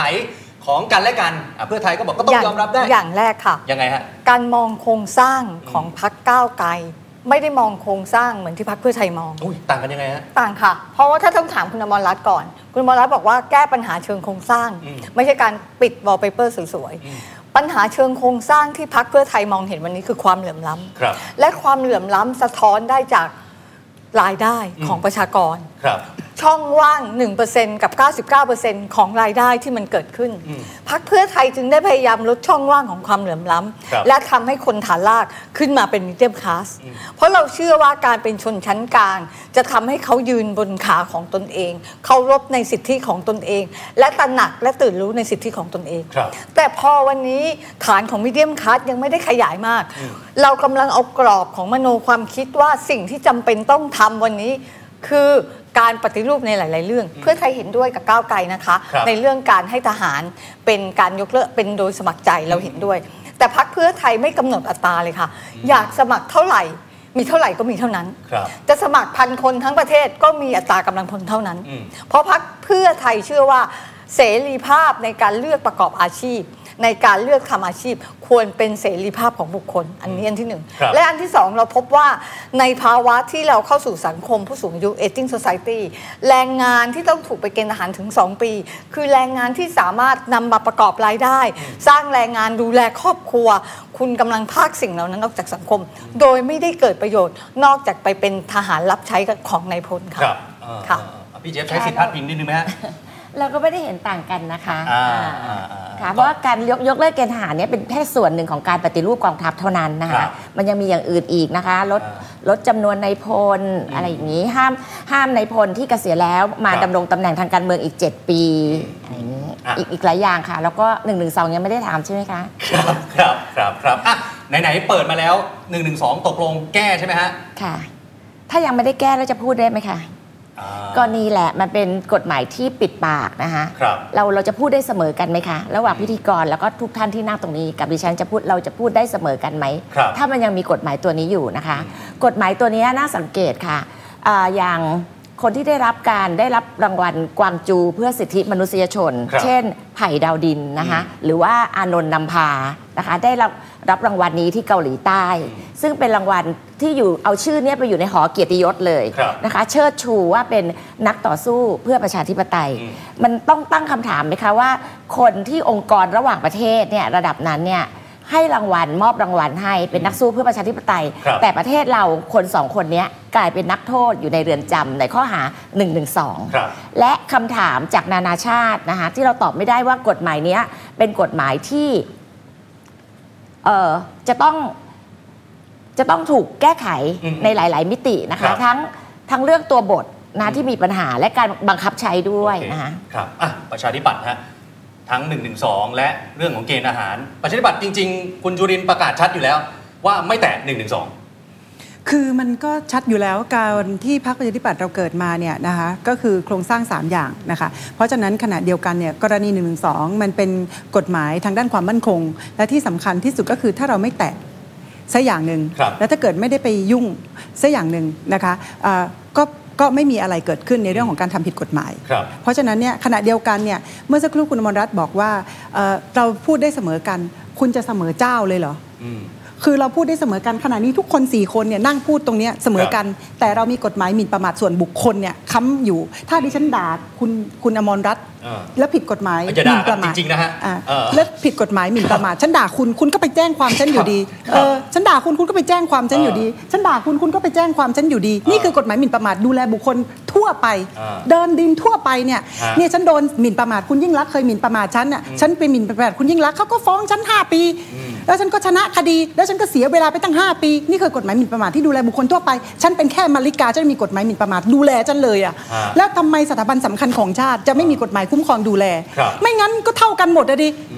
ดิฉันไปปุ๊บเนี่ยสมมติว่าคุณเข้าวัดอ่ะคุณไปตบหัวพระก็ได้เหรอถ้างั้นอ่ะแล้วคุณก็โดนนี่เพราะฉะนั้นเนี่ย เออเออ มันก็ ชัดเจนอยู่แล้วว่าดังนั้นเนี่ยประเทศนี้เราเป็นประเทศที่สังคมที่มีอารยธรรม และ ครับ มีวิถีและมีวัฒนธรรม ดังนั้นกรณีที่จะมีกฎหมายเพื่อที่จะคุ้มครองดูแลกันให้อยู่ร่วมกันในสังคม ครับ ท่ามกลางความแตกต่างหลากหลาย ทั้งทางเพศทั้งทางความคิดทั้งต่างๆเนี่ยมันเป็นเรื่องที่จำเป็น ครับ ขณะเดียวกันไปฝรั่งเศสเขาก็มีกฎหมายที่จำเป็นต่อประเทศเขาอเมริกามีกฎหมายคุ้มครองผู้นำเหมือนกัน อืม ลองไปด่าพ่อโอบามาสิสมัยก่อนอ่ะเออเคยมีคนไปหมิ่นประมาทภรรยาของโอบามาเขาก็ขึ้นโรงพักเหมือนกัน อ่า ถามหน่อยว่าถ้าเกิดไม่มีกฎหมาย1นึเนี่ย ครับ ถามว่าพระองค์ใดพระองค์หนึ่งจะเดินขึ้นโรงพักแจ้งความคุณอมรัตน์ไหม อืม ก็ไม่เดินนี่ไม่เสด็จนี่ เพราะฉะนั้นก็ชัดเจนว่ามันต้องมีกฎหมายที่ดูแล อ่า สิ่งที่ที่ที่มันเป็นความมั่น ครับ คงอย่างนี้ เขาเขาบอกเขาแก้เขายังไม่ได้ถึงขนาดยกเลิก พอฟังขึ้นไหมพอแก้เฉย กรณีแก้เนี่ยก็ดูดูตัวบทที่สำคัญ อ่า เพราะถ้าเกิดถ้าเกิดคุณไปแก้หมวดที่สำคัญไปบริบทตัวบทที่สำคัญ ครับ มันก็ใช่มันก็คือการยกเลิกนั่นเองอ่ะมันโดยปริยายอ่ะ อ่า ทีนี้ประเด็นของ1นึอ่ะเราพูดชัดว่ามันมีปัญหาเฉพาะเรื่องของการบังคับใช้ ครับ การบังคับใช้คืออะไร การบังคับใช้คือเจ้าหน้าที่รัฐตำรวจหรืออะไรก็ตามนะคะที่ไปปฏิบัติ เมื่อคนปฏิบัติมีปัญหา เราก็ไปดูแลที่องค์คาพยพของคนปฏิบัติ ครับ นึกออกใช่ไหมคะ อืมอืม คือโครงสร้างของคนปฏิบัติ เอากฎหมายปฏิบัติมีปัญหา อืม นะ คุณเราก็ไปดูเรื่องของคนปฏิบัติ ๆ เฉพาะคนไป เออเฉพาะคนเฉพาะโครงสร้างนั้น ครับ แต่ไม่ใช่ไปแตะต้องดึงมา อ่ะโอเค หรือเอาไปจัดการอย่างนี้เป็นต้น ครับครับพี่เจะแปะไว้ก่อนแป๊บหนึ่ง นิดนึงนะ อ่ะ ก็ดิฉันขอถามกลับเมื่อกี้คุณมาริกาพูดว่า ถ้าไม่ได้ไปยุ่งด้วย อ่า ไม่ได้ไปยุ่งกับมันแล้วก็ไม่โดนดำเนินคดีถูกไหมคะ อ่า ดิฉันถามกลับนะคะว่าครั้งหนึ่งนะคะ คุณไผ่ดาวดิน แชร์บทความจาก BBC อืม เป็นพระราชประวัติของในหลวงรัชกาลที่ 10 ครับ นะคะแค่แชร์บทความ BBC ทำไมไผ่ดาวดินต้องติดคุกตั้งสองปี อืม นะคะ อ่า เออ บี แล้ว บี เด็ก ซีเขียนอะไรเอางี้ก่อน แล้ว อ่า แล้วแล้วทำไมไม่ไป BBC จับ เขียนอะไร BBC อ่า บี ใช่ไหม บีซี คะ เขียนอะไรเอางี้ก่อน อ่ะ ตรงนั้นแล้วมันเป็นข้อ เดี๋ยวเดี๋ยวเดี๋ยวเดี๋ยวเดี๋ยว อ่ะเดี๋ยวก่อน ให้จบก่อน เดี๋ยวให้พูดจบก่อนก่อน ไม่ไม่ แล้วการการตั้งคำถาม ครับ เราโตมาในยุคที่เราสอนลูกว่าการตั้งคำถามเป็นเด็กฉลาด จะต้อง ครับ รู้จักตั้งคำถามถูกไหมคะ แล้วเวลาที่เด็กตั้งคำถามทำไมไม่ตอบ อืม นะคะพอไม่ตอบปุ๊บนอกจากจะไม่ตอบแล้วยังเอาเขาไปอยู่ในคุก อืม นะคะอ่าแล้วยังมีกระบวนการยุติธรรมที่กระบวนการยุติธรรมที่บิดเบี้ยวอีกนะคะ อ่โอเค อ่า อ่ะพี่ติ่งขอสั้น ๆ เดี๋ยวจะได้มาทางพี่เอ๋บ้าง ไม่มันชัดที่คำคำคำตอบเขาอยู่แล้ว คือประเด็นคือว่าเราเราไม่ได้มานั่งทะเลาะกันนะ แต่ว่า ครับ นี่คือบริบทของการที่ความคิดเห็นที่แตกต่าง อ่ะไม่ แต่ว่า เหมือนกัน เอ่ออา คือมันชัดว่าก็ BBC เขียนอะไร วันนั้นเขา อ่ะ ก็ ก็ต้องย้อนกลับไปดูอ่ะ ย้อนกลับไปดูแล้วคุณแชร์ทำไม อ่ะ การแชร์กฎหมายในประเทศไทย และแม้กฎหมายต่างประเทศ การแชร์คือการนำเสนอคือการเผยแพร่คือการผิดเหมือนการพูดนั่นแหละ อ่ะ เพราะฉะนั้นไอีต้องแชร์เรื่องอะไร มันจึงผิดไผ่ดาวดินเข้าคุกเพราะผิดตรงเรื่องการแชร์ในสิ่งที่มันผิด แล้วคุณ อ่า ทราบได้ยังไง เอ ว่า อ เขาผิดนะคะ อ่าก็ผิด มันคือพระราชประวัติ โอเคโอเค นะ มันคือข้อเท็จจริงนะ ครั คะ บ เรานะคะ ถ้าเรามีพระมหากษัตริย์ที่อยู่ใต้รัฐธรรมนูญนะ ครั คะ บ แต่อยู่เหนือการเมืองและอยู่ใต้รัฐธรรมนูญ และทรงทศพิธราชธรรม อืม มันก็ไม่มีปัญหา อ่ะโอเค อ่ะ พี่เอ๋ประเด็นนี้1นึกับเกณฑ์อาหาร จริงๆ แล้วมาตรา1นึไม่ได้เคยทำร้ายใคร ครับ นะคะ เพราะฉะนั้นแล้วเนี่ยสิ่งที่เอ๋มองดูว่าทางของพรรคก้าวไกลเองเนี่ยทำไมถึงต้องมีนโยบายในในเรื่องของการแก้ไขมาตรา1นึนี้เกิดขึ้นมาโดยการชูขึ้นเป็นนโยบายหลักเลยด้วยตอนนี้ ครับ นะคะ เพราะฉะนั้นแล้วเนี่ยคืออย่างอย่างเมื่อสักครู่ที่ยกตัวอย่างในเรื่องของการแชร์เนี่ยอย่างที่คุณมาริกาก็ได้บอกไปแล้วว่า แล้วแชร์เนี่ยเนื้อความข้อความคืออะไรเขาบอกว่าเขาสอนในเรื่องของลูกในการตั้งคำถาม อืม เพราะฉะนั้นแล้วเนี่ยก็ต้องสอนต่อไปด้วยว่าตั้งคำถามอย่างไรที่ให้สุภาพนะคะ แล้วก็ต้องให้ถูกต้องด้วย ไม่ใช่ตั้งคำถามแบบจับจ้วงล่วงละเมิดนะคะ เพราะว่ามาตราหนึ่งสองเนี่ยเป็นมาตราที่เราใช้ในการคุ้มครอง ครับ นะคะ สถาบันพระมหากษัตริย์ อ่า เพราะฉะนั้นแล้วเนี่ยท่านไม่ได้มายุ่งเกี่ยวอยู่แล้ว อย่า ค ง รับ ที่พี่มาริกาที่พี่มาริกาได้พูดไว้ว่า แน่นอนล่ะขนาดตัวเราเองเนี่ยเราเราเรายังมีสิทธิ์ในการที่ที่เราจะ กฎหมายหมิ่นประมาท ใช่ อ่า ของเรายังมีเลยเพราะ ครั ฉะ บ นั้นเนี่ยของสถาบันพระมหากษัตริย์พระมหากษัตริย์ก็ต้องมีด้วยเช่นเดียวกันนะ ครั คะ บครับ ท่านไม่เคยทำร้ายใครเลยอะ อ่ะ ค่ะ เอาเรื่องเกณฑ์อาหารนิดนึงฮะอ่ะ เราอ เดี๋ยว ยู่ เดี๋ยวเดี๋ยวเดี๋ยวเราอยู่ในระบอบประชาธิปไตยหรือเปล่าคะ อ่า การตั้งคำถามในระบอบประชาธิปไตยเป็นเรื่องปกติไหม ครับ การวิพากษ์วิจารณ์ต่างมาตรา1นึนะคะ ในเนื้อหาคือดูหมิ่นหมิ่นประมาทและอาฆาตมาร้ายนะคะ อืมอืม แล้วถ้าเกิดเป็นการตั้งคำถามมันจะเข้ามาตรา1นึได้อย่างไร อ่า แล้ว การตีความกฎหมาย แล้วคุณบอกว่า อ่าม มาตรา1นึไม่เคยทำร้ายใครคุณรู้ไหมว่าคนติดคุกกี่ร้อยคนแล้ว คนถูกดำเนินคดีเป็น2องสามพันคนแล้ว อันนี้เหรอคะไม่เคยทำร้ายใครกับการตั้งคำถามทำไมไม่ตอบเขาแล้วเอาเขาเข้าไปอยู่ในคุกนะคะ ดูหมิ่นหมิ่นประมาทอาฆาตมาร้ายกับล้อเลียนก็ไม่เหมือนกันแล้วนะคะ โอเคบาง ที่ ที พูดอย่างนี้ ฟังๆ ไม่ทราบ ดู ว่าติดตามข่าวหรือหรือเปล่าว่ามีคนเดือดร้อน บางทีอะฟังๆ จาก ดู มาตรา แค่ 1 เนี้ นึ ย มากมาย อ่ะโอเคโอเคอ่ะอ่ะ ฟั โอง เค ต้ อ ง ฟังดู รีบไป แค่นี้นะคะ ต้องลี้ ก็ดู ภัย ดีอะ อ่ะ นะคะ อ่ะเอาโอเคโอเค ต้องลี้ภัยออกนอกประเทศนะคะต้องไปไกล ครับ นอกประเทศ ยังไม่ได้ทำอะไรเลยนะคะ อ่า จริงๆ แล้ว อ่ะพี่เอ๋ อยากที่จะชี้แจงว่าทุกอย่างเนี่ย อืม เนื้อเนื้อข่าวต่างๆเนี่ยมันมีอยู่แล้ว ครับ เพียงแต่ว่าคุณเคยยอมรับความจริงในเนื้อข่าวนั้นบ้างไหม อืม ไม่ใช่พูดแต่เรื่องที่เป็นข้อมูลหลอกลวง อืม อยู่ตลอดเวลา หรือว่าใส่แต่สิ่งที่มันเป็นแบบนิเกทีฟตลอ ค ด รับ เลยอย่างเงี้ยมันก็ไม่ใช่เรื่องเรื่องที่ดีอยู่แล้วนะคะ ต่อไปประเด็นต่ถ้าอ มัน ไป เป็นข้อเท็จจริงแบบนี้ได้ไหมคะคือข้อเท็จจริง อ่ะประเด็นต่อไปก็คือเรื่องของการ ก้าวข้ามความขัดแย้งต้องถามพลังประชารัฐพอดี ว่านี่วันนี้เรามานั่งคุยกันเนี่ยพลังประชารัฐชูการก้าวข้ามความขัดแย้ง จะทำได้จริงเหรอฮะโดยพลเอกประวิตยวงษ์สุวรรณ ถ้าเกิดว่าดูจากประสบการณ์ที่ผ่านมาของพลเอกประวิตรวงษ์สุวรรณเนี่ยนะคะ ครับ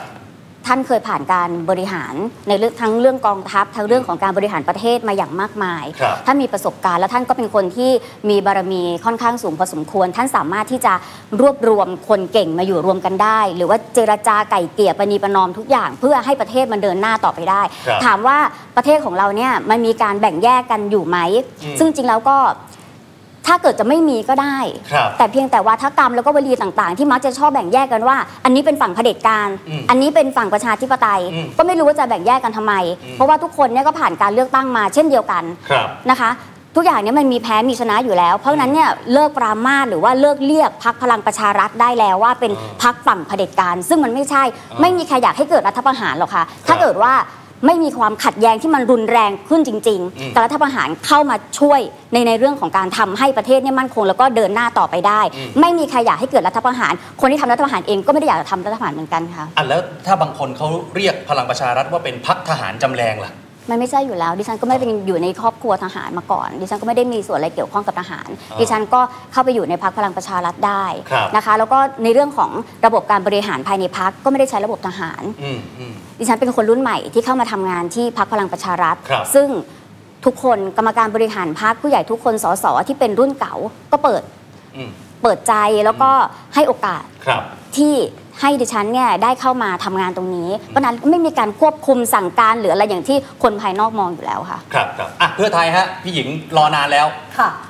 เดี๋ยวเดี๋ยวผมขอถามนิดเดียวก่อน ก่อนที่พี่หญิงจะได้เล่าไปยาวๆ วันก่อนคุณเศรษฐาประกาศชัดบนเวที ไม่จับแล้วรวมไทยสร้างชาติ พลังประชารัฐ แต่วันต่อมาคุณธรรมนัฐบอก เอ้ย ใช่เหรอ คุณมีอำนาจในการตัดสินใจหรือเปล่า พี่หญิงว่าไงฮะเพื่อไทยว่าไงฮะประเด็นนี้ ก็เป็นแคนดิเดตนายกรัฐมนตรีของพรรคเพื่อไทยค่ะ แล้วก็พร้อมที่จะเสนอตัวเป็นนายกรัฐมนตรีคนที่ 30 ของพรรคของประเทศไทย ครับ ดังนั้นสิ่งที่แคนดิเดตประกาศ คือท่าทีและจุดยืนของพรรคในการหารือร่วมกันกับ ครับ กรรมการบริหารแล้วค่ะ อืม เราชัดเจนว่าที่บอกบอกว่ามันไม่มีหรอกฝั่งประชาธิปไตย หรือฝั่ง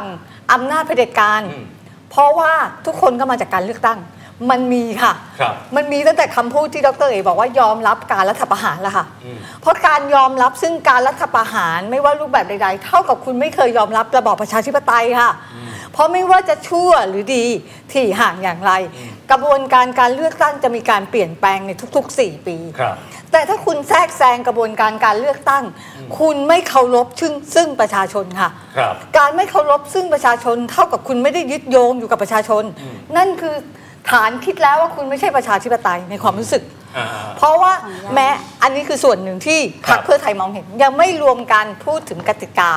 ดังนั้นพรรคเพื่อไทยถามว่าก้าวข้ามความขัดแย้งหรือเปล่า ครับ ที่เราบอกว่าเราไม่จับ เพราะเราเห็นแล้วว่าแนวนโยบายของพลังประชารัฐภายใต้เงื่อนไขของพรรคเพื่อไทย เราคิดว่าคงจะทำงานร่วมกันลำบากในหลาย ๆ มิติ เราจึงบอกว่าถ้าอยากจะจับมือกับเราต้องรับเงื่อนไขของเรา1 2 3 อ่า 4 และเราเชื่อว่าเขารับไม่ได้ อ่า อย่างน้อยๆ นายกรัฐมนตรีเราก็ไม่มีทางให้ใครค่ะ อ๋ออ่ะ พรรค มี เพื่อไทย มีมีมีคนถามสั้นๆนิดเดียว ทำไมถึงไม่ประกาศให้ชัดเจนตั้งแต่แรกบางคนก็บอกเพื่อไทย อ้ำ แบบนี้ อึ้งอ้ำอึ้ง อ่ะเดี๋ยวๆๆ อันนี้อันนี้เดี๋ยวชี้แจงค่ะ อ่าๆๆ จริง ๆพักเพื่อไทยเนี่ยที่เราไม่ได้ประกาศตั้งแต่ต้น เพราะเราบอกว่าเราเคารพซึ่งเสียงของประชาชนณวันเลือกตั้ง ครับ ถ้าสมมุติประชาชนทั้งประเทศ แลนสไลด์ไปที่พลังประชารัฐ อืมๆ นึกออกไหมคะ แล้วพักเพื่อไทยเป็นพักขนาดเล็ก คุณจะไปบอกว่าคุณจะจับมือกับใครโดยที่คุณปฏิเสธเสียงประชาชนไม่ได้ แต่เมื่อมีการใช้เรื่องนี้ในบริบทในทางการเมือง ฮะ เพื่อถามความชัดเจนของพรรคเพื่อไทย พรรคเพื่อไทยก็มีหน้าที่ที่จะแสดงจุดยืนให้เห็นว่า ครับ พรรคเพื่อไทยไม่ได้เลือกจับ และเราบอบช้ำกับการทำรัฐประหารมากที่สุด อืม เราเป็นพรรคการเมืองเดียว ถ้านับไทยรักษาชาติคือ 3 ครั้ง ครับ ที่เราถูกยุบพรรคแล้วจะให้เราจับมือกับคนที่มาปล้นอำนาจจากเรา ทั้งนั้นที่เรามีเสียงข้างมาก ครับ แม้ปี 62 เราได้เสียงสอสอมากที่สุด ก็ยังใช้อำนาจของสว จริยธรรมในทางการเมืองและ ครับ มารยาทในทางการเมือง ได้สูญสิ้นไปภายใต้รัฐธรรมนูญปี อ่า 60 ที่ก่อกำเนิดพลังประชารัฐค่ะ อ่ะสั้นๆนิดเดียวพลาด บาง พิ ที ง ฟัค่ะโอเค อ่ะ ค่ะ ฟังดูก็ดูรุนแรงเกินไปหรือเปล่านะคะ ดิฉันไม่ได้สนับสนุนในเรื่องของรัฐประหาร ถ้า อ่า ฟังดีๆเนี่ยจะ อ่า เข้าใจว่าการรัฐทำรัฐประหารทุกครั้ง ครับ ที่เกิดขึ้นมาตั้งแต่อดีตจนถึงปัจจุบัน อืม ถ้าเกิดว่าไม่ได้มีเหตุการณ์ขัดแย้งรุนแรงถึงขั้นนองเลือดกันจริง ๆ เนี่ย อื ไม่มีทหารออกมาอยู่แล้ว อ่ะโอเคครับอ่ะพี่ติ่งครับ คือ เดี๋ยวเดี๋ยวผมถามก่อนของประชาธิปัตย์มีประเด็นเหมือนกัน นิดเดียวจริง อ่ะ ๆ ที่ฟังดรเมื่อสักครู่เนี่ยดรอาจจะมาทีหลังมันก็เลยเอ่อเอ่อดูว่าอาจจะตัดตอนไปนิดนึงก็คือว่าจริง ๆ พักนี้เนี่ยถ้าเกิดบอกว่าพักนี้มาจากไทยรักไทย อ่า ไทยรักไทยมาจากทักษิณ อ่า ทักษิณก็คือตัวต้นเลยของของการที่ไปยอมรับไอ้ไอ้เผด็จการทหาร อ่า จำได้ใช่ไหมคะอ่าไทยคมกับ อ่า จำจำได้ใช่ไหมคะอ่า เดี๋ยวมันจะย้อนไปไกลเดี๋ยวมันจะย้อนไปไกล ม่ม่ไม่ต้องย้อนไปไกล อ่าอ่าอ่า คือสารตั้งต้นของการยอมรับประเผด็จการทหาร คือคุณทักษิณที่มาก่อตั้งไทยรักไทย จนกระทั่งมาเป็นพลังประชาชนจนกระทั่งมาเป็นเพื่อไทยปัจจุบันนี้สารตั้งต้นคือกรณีของคุณทักษิณไป ครับ ยอมรับเรื่องของการทำธุรทำอะไรบางอย่างกับบิ๊กจอร์ด อืม เอ่อตอนคณะเอ่อสมัยการปฏิวั ค ติ รับ ยุคนั้น เพราะฉะนั้น เออ มันพอมัน เดี๋ยว เป็นสารตั้งต้นเนี่ย เดี๋ยวมันจะไม่จบนะวันเนี้ย คือคุณจะมาเป็นจำแรงเป็นอะไรเนี่ยเออมันก็มันก็ไม่ถูกอ่ะมันเป็นจำแรงเออ เดี๋ยวมันจะไม่จบอ่ะพี่เจมส์สั้น ฉัถามว่าเมื่อกี้บอกว่าพลังประเอ่อทางพลังประชารัฐบอกว่า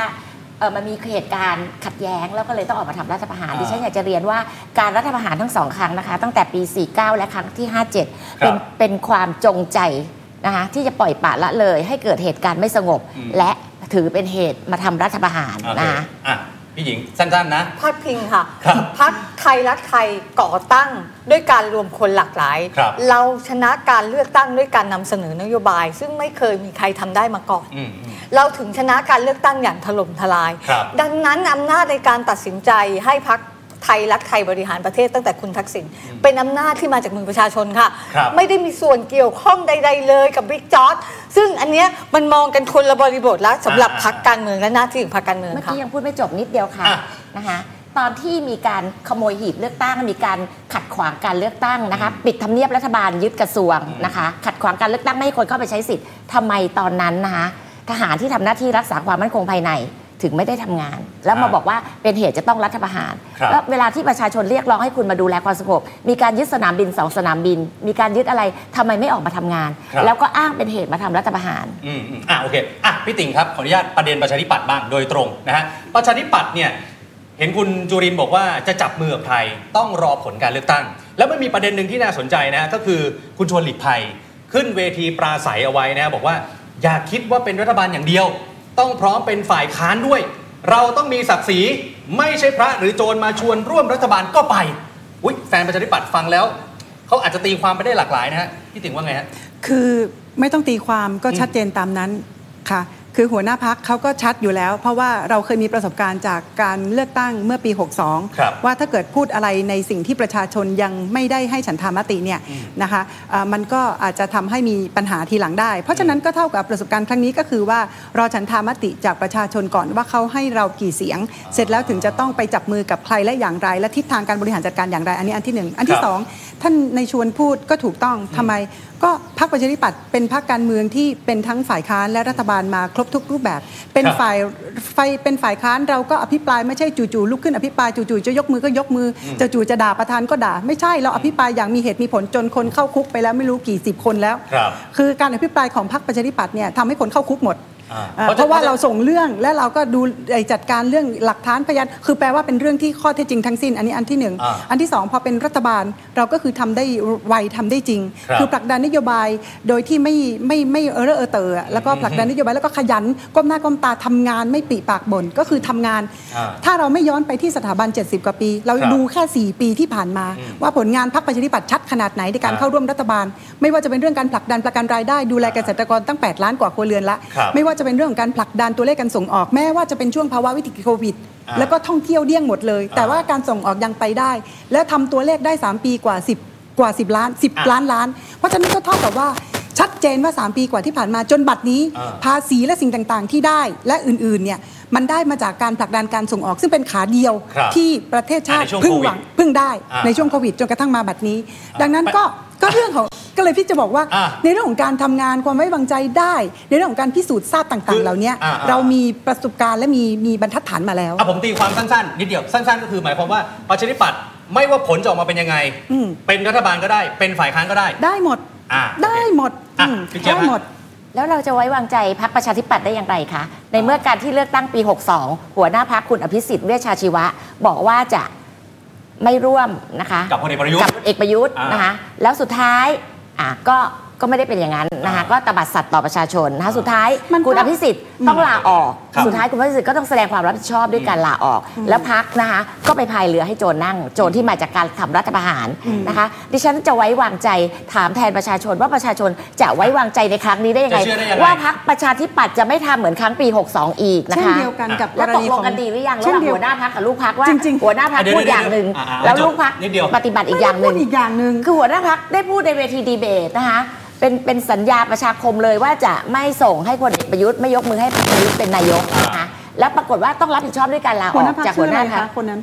อ่าอ่าคุณอภิสิทธิ์ใช่ไหมตอนนั้นอ่ะ แล้วครั้งครั้งนี้เกิดคุณจุลินก็พูดอย่างทำอีกอย่างแล้วคุณจุลินลาออกอีกละ อ้าว ก็ อัน ถ้า นี้ เกิดคุณจุลินทร์ลาออกแล้วหัวหน้าไปคนอื่น มันก็จะเป็นอีกคนอื่นถูกต้องไหมคะ ไม่ดิฉันถามว่าแล้วประชาชนจะเชื่อได้ไงว่า จะไม่มีการเปลี่ยนหัวหน้าพักแล้วก็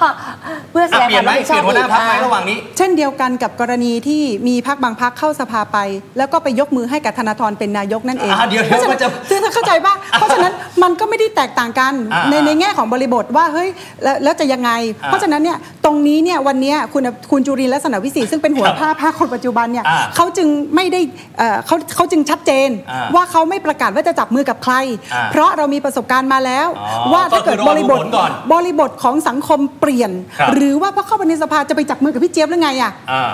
เออฉันมีคะแนนเท่านี้แล้วฉันจะไปจับมือกับเจี๊ยบเหรอ อ่า ฉันจะมีคะแนนเท่านี้แล้วฉันต้องไปจับมือกับคนที่ฉันเอาลัมตีเข้าคุกไปแล้วเหรอพักนี้เหรอ อ่าอันนี้จั ฉั บ นก็จับไม่ได้ ไม่ได้ ไง อ่าอ่า เพราะฉะนั้นเมื่อจับไม่ได้แล้วเรามีได้คะแนนน้อย แปลว่าจากที่ได้ร้อยกว่าเราเหลือ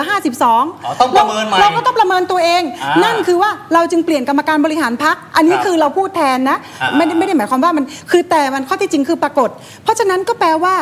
ณเวลานี้เนี่ยเราดูที่การเลือกตั้งครั้งปัจจุบัน โอเค ว่าเขาประกาศอย่างไร อ่า ก็ไม่ได้ประกาศว่าจะจับมือกับใคร ครับ ทำไมก็รอฉันทามติประชาชน ถ้าประชาชนให้เรา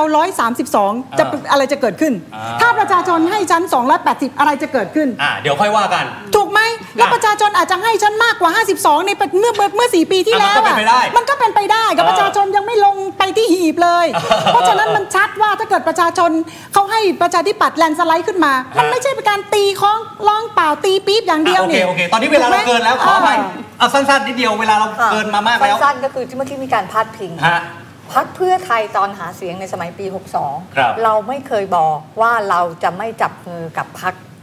อนาคตใหม่นะขนาดนั้น อืมอืม เราหาเสียงมุ่งนโยบายของเรา อืม ดังนั้นเราจึงไม่ได้ทรยศ อ่ะ ต่อฐานเสียงของเราอันนี้ โอเค ชัดชัดเจนนะคะไม่เหมือนกัน ครับ แต่พักประชาธิปัตย์ประกาศชัดนะตอนนั้น อ่าโดยคุณอภิสิทธิ์นะ อ่า อ่าโอเค มัน อ่ะ คนละแบ เมื่อบ กี้พี่เอ๋ยกมือมีอะไรฮะ เมื่อกี้ที่เอ๋ได้ยินอยู่คำนึงว่าในเรื่องของรัฐบาลโจร เออ เอ๋อยากให้จะให้เลิกเลิกใช้วัฒกรรมที่ อืม ดูรุนแรงแล้วก็ใส่ร้ายกันแบบนี้ได้แล้ว ครับ นะคะ อย่าสร้างความเกลียดชังให้เกิดขึ้นในสังคมเลย จริง ๆ แล้วตอนนี้ประเทศเราก็กำลังเข้าเข้าสู่ภาวะของการที่จะเลือกตั้ง ครับ เพราะฉะนั้นแล้วเนี่ยเราควรที่จะมาต่อสู้กันด้วยกฎเกณฑ์และกฎระเบียบที่ถูกต้องตามหลักประชาธิปไตย ครับ แล้วก็สุดท้ายใครแพ้ใครชนะก็ได้เข้าไปทำงาน ก็ทำเพื่อ โอเค ประชาชนเหมือนกัน ครับอ่ะพี่เจี๊ยบเดี๋ยวผม หยุด ฝากประเด็น หยุดวัฒนธรรมทำผิดแล้วลอยนวลค่ะ อ่ะโอเค ทำผิดแล้วลอยนวลทำผิดแล้ว โทษถึงขนาดกบฏนะคะ ถูก อ่า ประหารชีวิตจำคุกตลอดชีวิตทำผิดแล้ววันนี้จะมา โอ้จะมาปองดอง อ่า จะมาคุยกัน จะมา ได้ ก้าวข้ามอ่า จะเออจะมาก้าวข้ามความขัดแย้งใครจะไปก้าวด้วยค่ะ อ่าอันนี้ไม่เอา ก้าว ม่ ได้นะมันต้อง อ่า ลงโทษถูกลงโทษก่อน โอเคโอนะเค แล้วถึงจะมาค่อยมาก้าวข้าม จะจะมาตีมืนแล้วมาก้าวข้ามความขัดแย้งทำเหมือน ไม่เห็นด้วย ทำเหมือนไม่มีอะไรเกิดขึ้นเมื่อปี 62 นะคะ อ่า มันเป็นไปไม่ได้ อ่ะ มั เพราะฉะนั้นผม ง่าย ถาม เกิน ต่อ ไป เลย ป่ะ ขออนุญาตถามต่อเลยเพราะว่าเวลาเราเกินแล้วจริงๆ เมื่อกี้เอ่อก้าวไกลเวทีล่าสุดที่สามย่านมิตรทาวน์มีลุงไม่มีเรา มีเราไม่มีลุง บางคนตีความต่อบอกเอ๊ะก้าวไกลสมมุติถ้าไม่มีใครจับมือด้วยเลยเนี่ย จะยอมโดดเดี่ยวทางการเมืองเลยหรือเพราะดูแล้วเข้ากับพักไหนไม่ได้เลยบางคนเขาว่าอย่างนั้นพี่เจ๊ยบว่าไงฮะ เคยเห็นเราโดดเดี่ยวไหมคะ อืม ก็ดูสิ ยอดเงินบริจาคนะคะ ครับ สูงที่สุด แล้วดูที่สามย่านมิตรทาวน์เป็นยังไงคะ ครับ แล้วผลโพลออกมาเป็นยังไงคะ อ่า ผลโพลที่ขึ้นทุกวันทุกวันจากการดีเบตทุกเวทีทุกเวที ครับ มันจะโดดเดี่ยวได้ยังไงคะ เรามีประชาชนเป็นผนังทองแดงกำแพงเหล็กให้เราพิง ครับ อันไม่มีทางโดดเดี่ยวค่ะพักเก้าวไก่ อ่ะ นะคะ โอเคครับอ้าวผมขอให้ทุกท่านคนละ 30 วินิดเดียวท้ายแล้ว เพราะเป็นประเด็นใหญ่ที่หลายคนสนใจคือเรื่องค่าไฟ ผมขอให้แต่ละท่านขายนโยบายของพรรคตัวเองเอาเรื่องค่าไฟอย่างเดียวเลยนะ ว่าถ้าได้เป็นรัฐบาลจะมีมาตรการเรื่องค่าไฟช่วยพี่น้องประชาชนอย่างไรอ่ะพี่หญิงก่อนเลยฮะ ค่ะ ถ้าพักเพื่อไทยเป็นรัฐบาลค่ะ เจรจาในร้อยวันค่ะ เจรจาลดอัตรากำลังผลิตที่เกินกว่าโหลด โดยการเจรจา ครับ และอันที่สองค่ะ เพิ่มศักยภาพทางเศรษฐกิจ เพื่อชดเชยอัตราพลังงานที่ผลิตเกินสองค่ะลดอัตราการใช้แก๊สธรรมชาติค่ะ เปลี่ยนไปใช้โซลาร์เซลล์สำหรับครัวเรือน และสามค่ะ เรื่องของอัตราโครงสร้างพลังงานจะต้องเป็นไปตามต้นทุนที่แปรผันและสุดท้ายค่ะ ครับ เร่งการเจรจา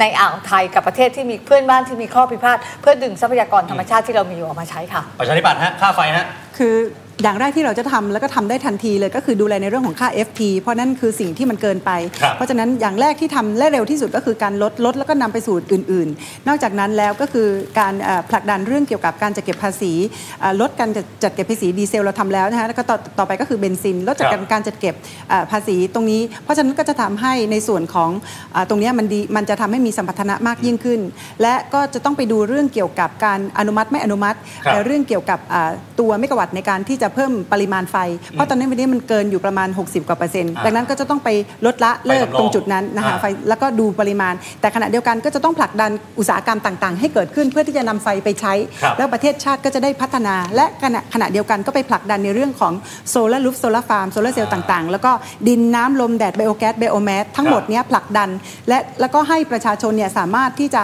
นะคะผลักดันการใช้อ่าโซโซลูโซลาเซลล์ของตัวเองบนหลังคาบ้านได้ ครับ แล้วก็ทุกโรงเรียนทุกวัดอย่างนี้เป็นต้นเพื่อ โอเค ที่จะให้เขาเนี่ยอ่าสามารถที่จะอ่าผลิตไฟได้ใช้เอง อ่าอ่ะ ค่ะ พลังประชารัฐฮะ ก็ก็จะคล้ายๆกันนะคะ พลังประชารัฐก็จะปรับโครงสร้างในเรื่องของพลังงานอย่างเร่งด่วนที่สุด เพราะว่าตอนนี้เป็นสิ่งที่ที่ต้องบอกว่าเป็นปัญหาเกิดขึ้นนะคะ เดื เดื อ อ ด ด ร้ ร้ อ อน นมากเลย จากแต่จากตอนนี้นะคะที่อยู่ราคาต่อหน่วยเนี่ยอยู่อยู่ที่4บาท77 สตางค์นะ ครั คะ บ เพราะฉะนั้นแล้วเนี่ยในส่วนของบ้านเรือนเนี่ยก็จะปรับลดลงมาเหลือ2บาท50 สตางค์ต่อหน่วยนะคะ โอ้ครับ แล้วก็ในเรื่องของอุตสาหกรรมเนี่ยก็ อื จะ ม เป็น2บาท70 สตางค์ต่อหน่วยนั่นเองค่ะ ทำได้จริงนะ ทำได้จริง เพราะมันลด ค่ะ ฮวบ เพ เลยนะ ราะว่าจริง ๆ แล้วมันก็ไม่ไม่ฮวบมากนะ อ๋อโอเคโอเคโอเคอ่ะก้าวไกลฮะค่าไฟ ก้าวไกลนะคะจะเอ่อลดค่าไฟฟ้าทันทีนะคะ 70 สตางค์ภายใน 1 ปีค่ะ เราเอ่อมีปัญหาที่นโยบายเกี่ยวกับพลังงาน ครับ เกี่ยวนโยบายเกี่ยวกับการใช้ก๊าซธรรมชาตินะคะ อันที่จริงแล้วเนี่ยก๊าซธรรมชาติในอ่าวไทยอ่ะมีเพียงพอที่จะผลิตไฟฟ้าให้กับทั้งประเทศ แต่นโยบายการพลังงานที่ผิดพลาด ผิดพลาดมาจากรัฐบาลหลายสมัยแล้วนะคะ ไม่ใช่ผิดพลาดเฉพาะรัฐบาลนี้นะ ครั คะ บ คือการเอาก๊าซธรรมชาติจากอ่าวไทยที่มีปริมาณเพียงพอ ให้ปตท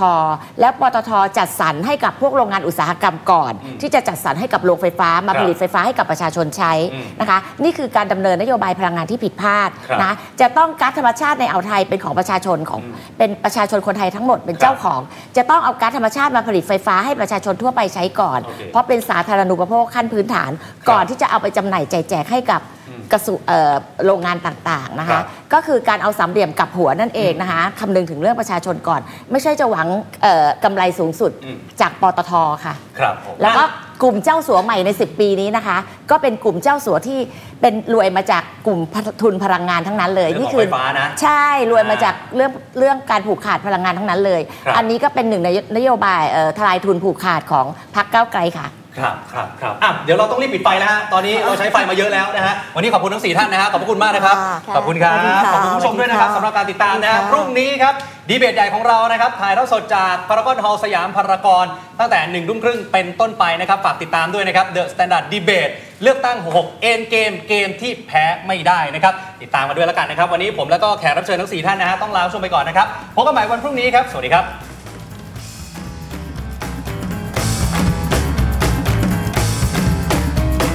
The Standard Podcast, eye opening for your ears.